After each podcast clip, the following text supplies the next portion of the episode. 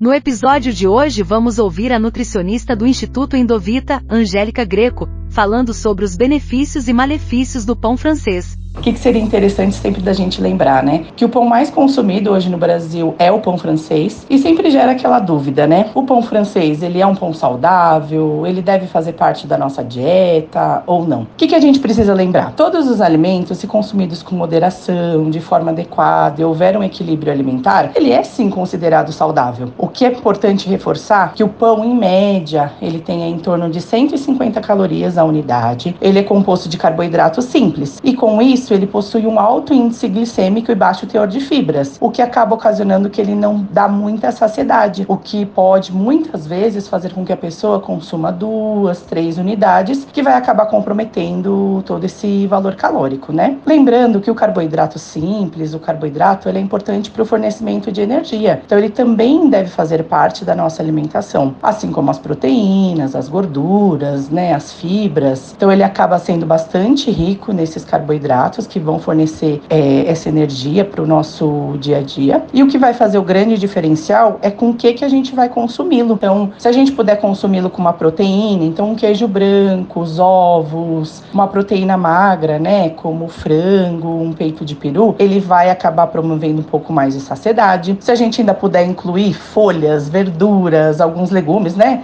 nada como pôr uma saladinha, né, uma folhinha de alface, uma rodelinha de palmito, de tomate, isso vai acabar também fornecendo mais fibra, o que ajuda também no funcionamento do intestino. Então é muito importante ressaltar que ele é um alimento saudável, ele possui os carboidratos, ele possui vitaminas, minerais, principalmente presentes na farinha, só que a gente precisa consumir com muita cautela. Porque se ele for consumido em excesso, ele pode contribuir né, para o ganho de peso e risco de desenvolvimento de doenças crônicas não transmissíveis, como diabetes. Então, se for comer o seu pãozinho, muita atenção.